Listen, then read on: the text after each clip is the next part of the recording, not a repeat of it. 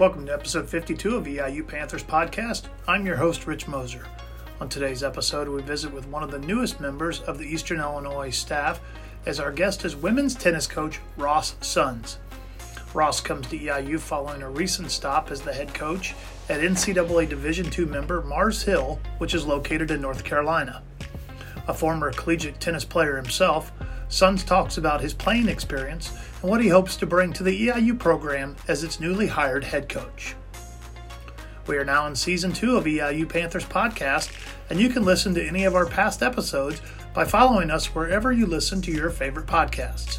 Available on Apple Podcasts, Spotify, Stitcher, SoundCloud, and iHeartRadio. Simply search EIU Panthers Podcast and start listening today.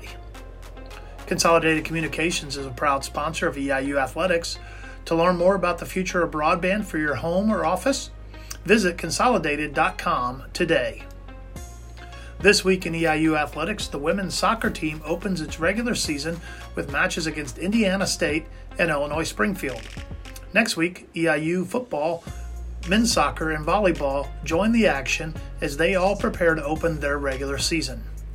Season and single game tickets for football are available online by visiting EIUPanthers.com. EIUPanthers.com is also where you can stay up to date with the latest news, scores, stats, and much more on EIU athletics as the 2021 school year gets ready to kick off. Now to this week's episode of EIU Panthers podcast with new EIU women's tennis coach Ross Sons. And welcome to another edition of EIU Panthers podcast. We're joined today by one of our newest head coaches here at Eastern Illinois, Ross Sons. Ross, thanks for joining us on the program. Thanks for having me. Ross is the uh, new women's tennis head coach, and as we were talking about here, he is slowly meeting some of the team members hired during the summer, which is always a little odd when you're hired as a coach, but you said a, a, few of the girls were already back in town and had popped in to say hi. Yeah, yeah. A few of them have stopped by just to say, hey, meet me. I, I know it's kind of late in the process. They're starting school, I think, in a week and a half, maybe. Yeah. So it, has been a quick turnaround. So it, it's good they're actually stopping by saying, hey, so I can meet them a little bit and then we can get going right after classes start. Now, probably different than this format is the fact that you have Zoom nowadays, you have all these other technologies that – you want to say three years ago before COVID, that would seem like a hard thing to do, but were you able to have some conversations once you were hired, even maybe in some of those virtual formats? So when they walked into the office the first time, it's like, you're so and so. At least you maybe have seen them before. Yeah, I had one Zoom call with them, kind of just to um, when I got announced as the coach. We had the the Zoom call once the article kind of broke. I guess I had a Zoom call just to meet everybody other than that, it's just been through email um, and then texting probably a week ago. So it, has been slow but but steady, and hopefully the the rest of them will stop by the office um, the next couple days once they all move in. Now, coaching not new for you. When we hired you, you were the the head coach at, at Mars Hill, a men's and a women's program head coach there. Just coaching the women here as Eastern has kind of separated those duties. Um, Paul is the is the men's coach. Kind of, what have you learned a little bit in terms of going from coaching both genders now that you could take to maybe coaching just one gender? Yeah, and, and coaching both teams obviously had a bigger roster and, and a lot more areas of focus to, to kind of look at it as far as the men's game, the women's game, everything like that. But coaching one team, I, I, feel like I can put a thousand percent into one team and not have to kind of mix things up with practice, with matches, and, and have to go back and forth. I, I, feel like I had a bunch of different hats on when, when I was coaching both teams, but but again, it, it was a great experience. I, I loved it. Loved coaching both teams there. Now I have one team to put all the focus in, and and I think it'll be good. Now, probably very similar for you in terms of being the head coach at Mars Hill, the head coach here now at Eastern is tennis at the level Mars Hill, a Division two school, Eastern, a, a lower level Division one. Tennis very still regionalized in terms of having your scheduling. You're probably having to put a lot of that together. So, are, are you getting out the map and trying to figure out kind of you know what's within a bus ride that I can get to pretty easily where we can be competitive. Yeah, exactly. And, and with Mars Hill, it was we were very very lucky, very similar to how Eastern is with women's tennis. Is there's a lot of good schools around the area, whether it be Division One, Division Two there, there's always good competition for us um, for the women's tennis team here at Eastern. There's plenty of Power Five schools that are close by, schools that are kind of at, at our size and, and competition level. So, trying to get the schedule to kind of balance it out where we have some tough matches and then some some matches that are kind of right at our level to, to really test the, the ladies. Now, when you look at that roster, because of the situation at Eastern last year where really didn't have a coach, we had an interim coach in, in the position. They didn't do any recruiting, so there are no new players. Now they're all new to you as the, as the new head coach, Right, but right. they've all been here for a year. When you look at that, does that help you maybe kind of set a depth chart for when you're going out there? I know and, and tennis players are seated, or as a new coach, is your approach with them is like, hey ladies, I you may have been number one last year, but you're going to have to earn the number one spot to earn, to play for me this year. Right, and and I treat it just like any new team I've come to. It's a clean slate, completely clean slate. But the good thing about having no brand new freshmen is they all have experience. So they all have that experience of the teams in the conference and, and maybe some out of conference teams. So that they're actually going to be helping me more, more so than than probably a, a normal year. So th- as far as depth chart, clean slate, um, to just get out there and practice and kind of use this fall to to really see who's going to be where and, and how the doubles pairings are going to be, singles pairings, and, and things like that. So it'll be a big learning experience for, probably for the fall, and, and obviously get some some pointers from the girls as far as how the conference teams stack up and, and how we're, we're going to compete with each one. Now you touched on it there. Tennis unique, and the, they have two seasons in the collegiate fall where you don't really play head-to-head matches. Now you do go play other teams, more of a uh, a bracketed, flighted type situation. Is that maybe an advantage for you as a coach to where you can put some players in there and, and see that maybe they perform better than you thought or not as well as you were going to think? Yeah, absolutely. The the fall tournaments are going to be huge. Uh, I know we're playing one or two, I believe, so that's going to be great to see them compete. And, and even the players that were freshmen last year that are coming in as sophomores, they, their season was little bit different than than normal, just because everything was condensed in the spring. So it'll be good to, to kind of get everybody out there just to get their feet under them, get match play and, and things like that, just to get us ready for spring because that's when hit the ground running with, with all the matches and conference matches. So the fall is going to be very, very important, especially for me as a new coach coming in, seeing how they play. Now, new to coaching here at Eastern, not new to coaching, but also not new to the sport of tennis. You played it, played in college, played at Newberry College, which is in South Carolina. Yep. Is tennis something you kind of played your entire life, or is it something you kind of got into a little bit later on? It was actually when I was younger, probably about I'd say when I was about eight or nine, started picking up the game and, and started playing. And first couple years was just kind of honestly just to have some kind of sport to do. Yeah. Um, did that and then realized that I could take it even further and then hit it hard with training and traveling with with all the uh, tournaments going on and with it being an individual sport. I kind of had to plan almost plan my own schedule out and family helped him out with, with taking me to matches and, and places like that and ended up getting me a scholarship in college to play at, at Newberry College and I guess the rest is history after that. Now, you, you talk about that. A lot of times I'm always interested what kind of inspired was it a, a mom or a dad, a, a sibling, a relative that kind of you, you followed them along. Sometimes I hear coaches like, well, my brother, my, my older brother, and my older sister was already there, so I always picked up the ball. Is that was that similar for you, or maybe like mom and dad were at the country club and you picked up a racket just to kind of kill time? To be honest, not really. Uh, it, it's kind of a interesting story. Is I stopped playing a sport and, and my, my family was like, all right, well let, us figure out another thing to do and tennis was on TV while, while I was actually on, on the phone with my mom when I was a lot younger, and I was like, "Hey, I want to try this this tennis thing out," and nobody in my family had any clue of Okay. which route to go at, how to do this, and, and things like that. So we all kind of learned as we went, and now it, it, it's a career, and, and I wouldn't change it for anything. You happen to remember who you were watching playing that match, or, Oh, or, I- or, or at least what tournament? Not not not at all. I actually have no clue. I just remember vaguely it, it was on TV, so I, I no clue who it was.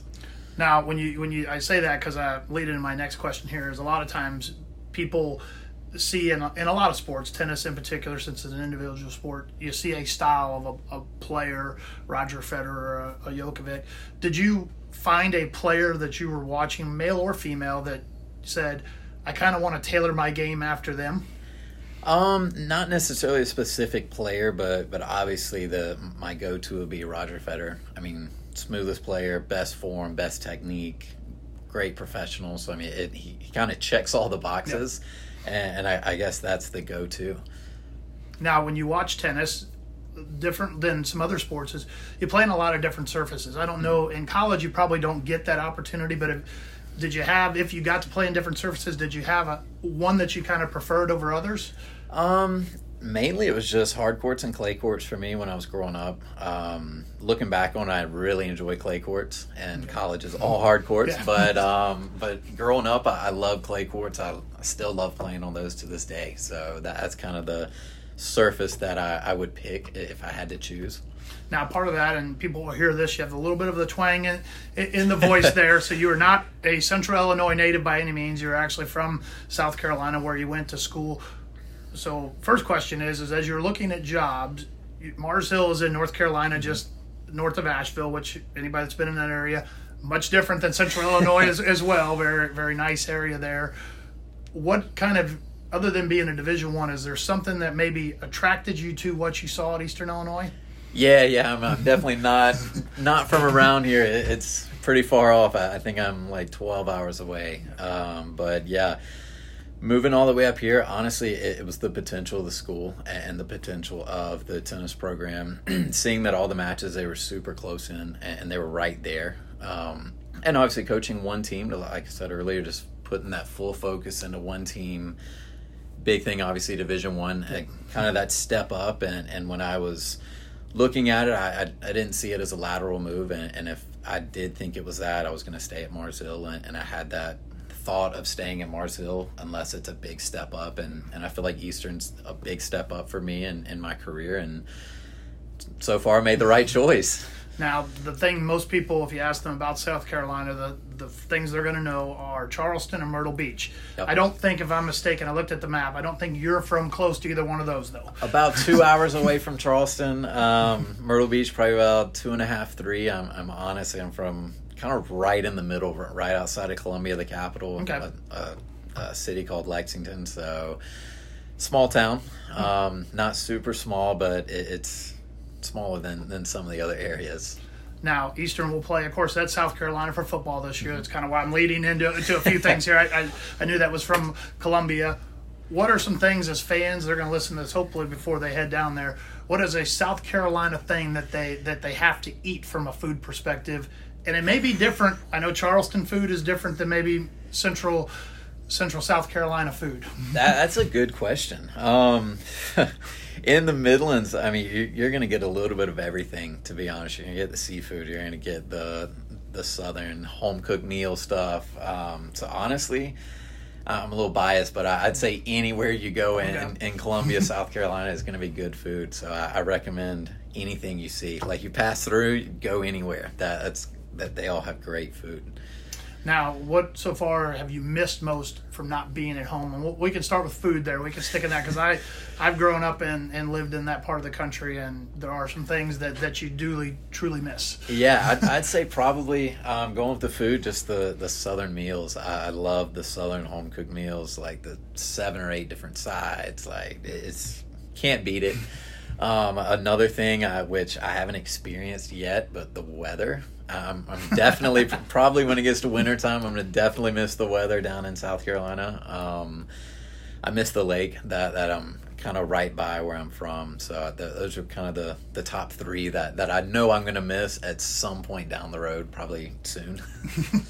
No, it's it, the summer stays here a long time. That's what we. That's the sales pitch we give to everybody when they come for jobs. So, Even better, even better. So as you look back on, on kind of the, the college career, you played there at Newberry, kind of slowly got into coaching after that. You were assistant at your alma mater, Newberry, for a little while, also at, at Limestone College, which is also down in that area. What kind of got you in to coaching? Was it a, a mentor? Was it something along the way that kind of clicked that says, hey, this is what I want to do for a living? Um, so right after college, I, I started teaching at some country clubs and, and was a head pro at, at one of them. Um, it just kind of a few years after college just kind of clicked like I want to get back into college because I love the four years I had when I was playing. So I, I wanted to get back into that and and kind of be in that intensity of, of college tennis and develop players and, and kind of help them along the way. And, and I think the recruiting process is, is great. That's one of my, my favorite things is recruiting, developing. So one, one day it was just like, hey, I, I want to get back into the, the college tennis scene. So one thing led to another, and I was fortunate enough to be able to get to Limestone and coach there for two years. And Newberry job came open, so I, I couldn't I, I, couldn't resist that going back mm-hmm. to the alma mater, and that was during COVID, so that that was a big big change. And then Mars Hill came open as well for my first head coaching job, so it was kind of all in line with with some plans I had. Now, you mentioned recruiting. One of the things we, we've touched on this earlier in the podcast is how you don't have any new players coming in. So you're going to have a, a I don't want to say a loaded roster, but a veteran roster. There's one or two ladies that'll graduate, they'll, they'll move out with their experience. It's going to give you an opportunity to kind of recruit. Is that maybe an advantage for you? Do you feel that you come in here and you're going to have some time to evaluate what you have on the roster to really figure out what's the type of player I need to kind of help elevate this program? Right. Yeah. And, and this year, especially having all, all returners back, they're going to have that experience. It's going to give me a chance to evaluate the roster and, and also evaluate the other teams.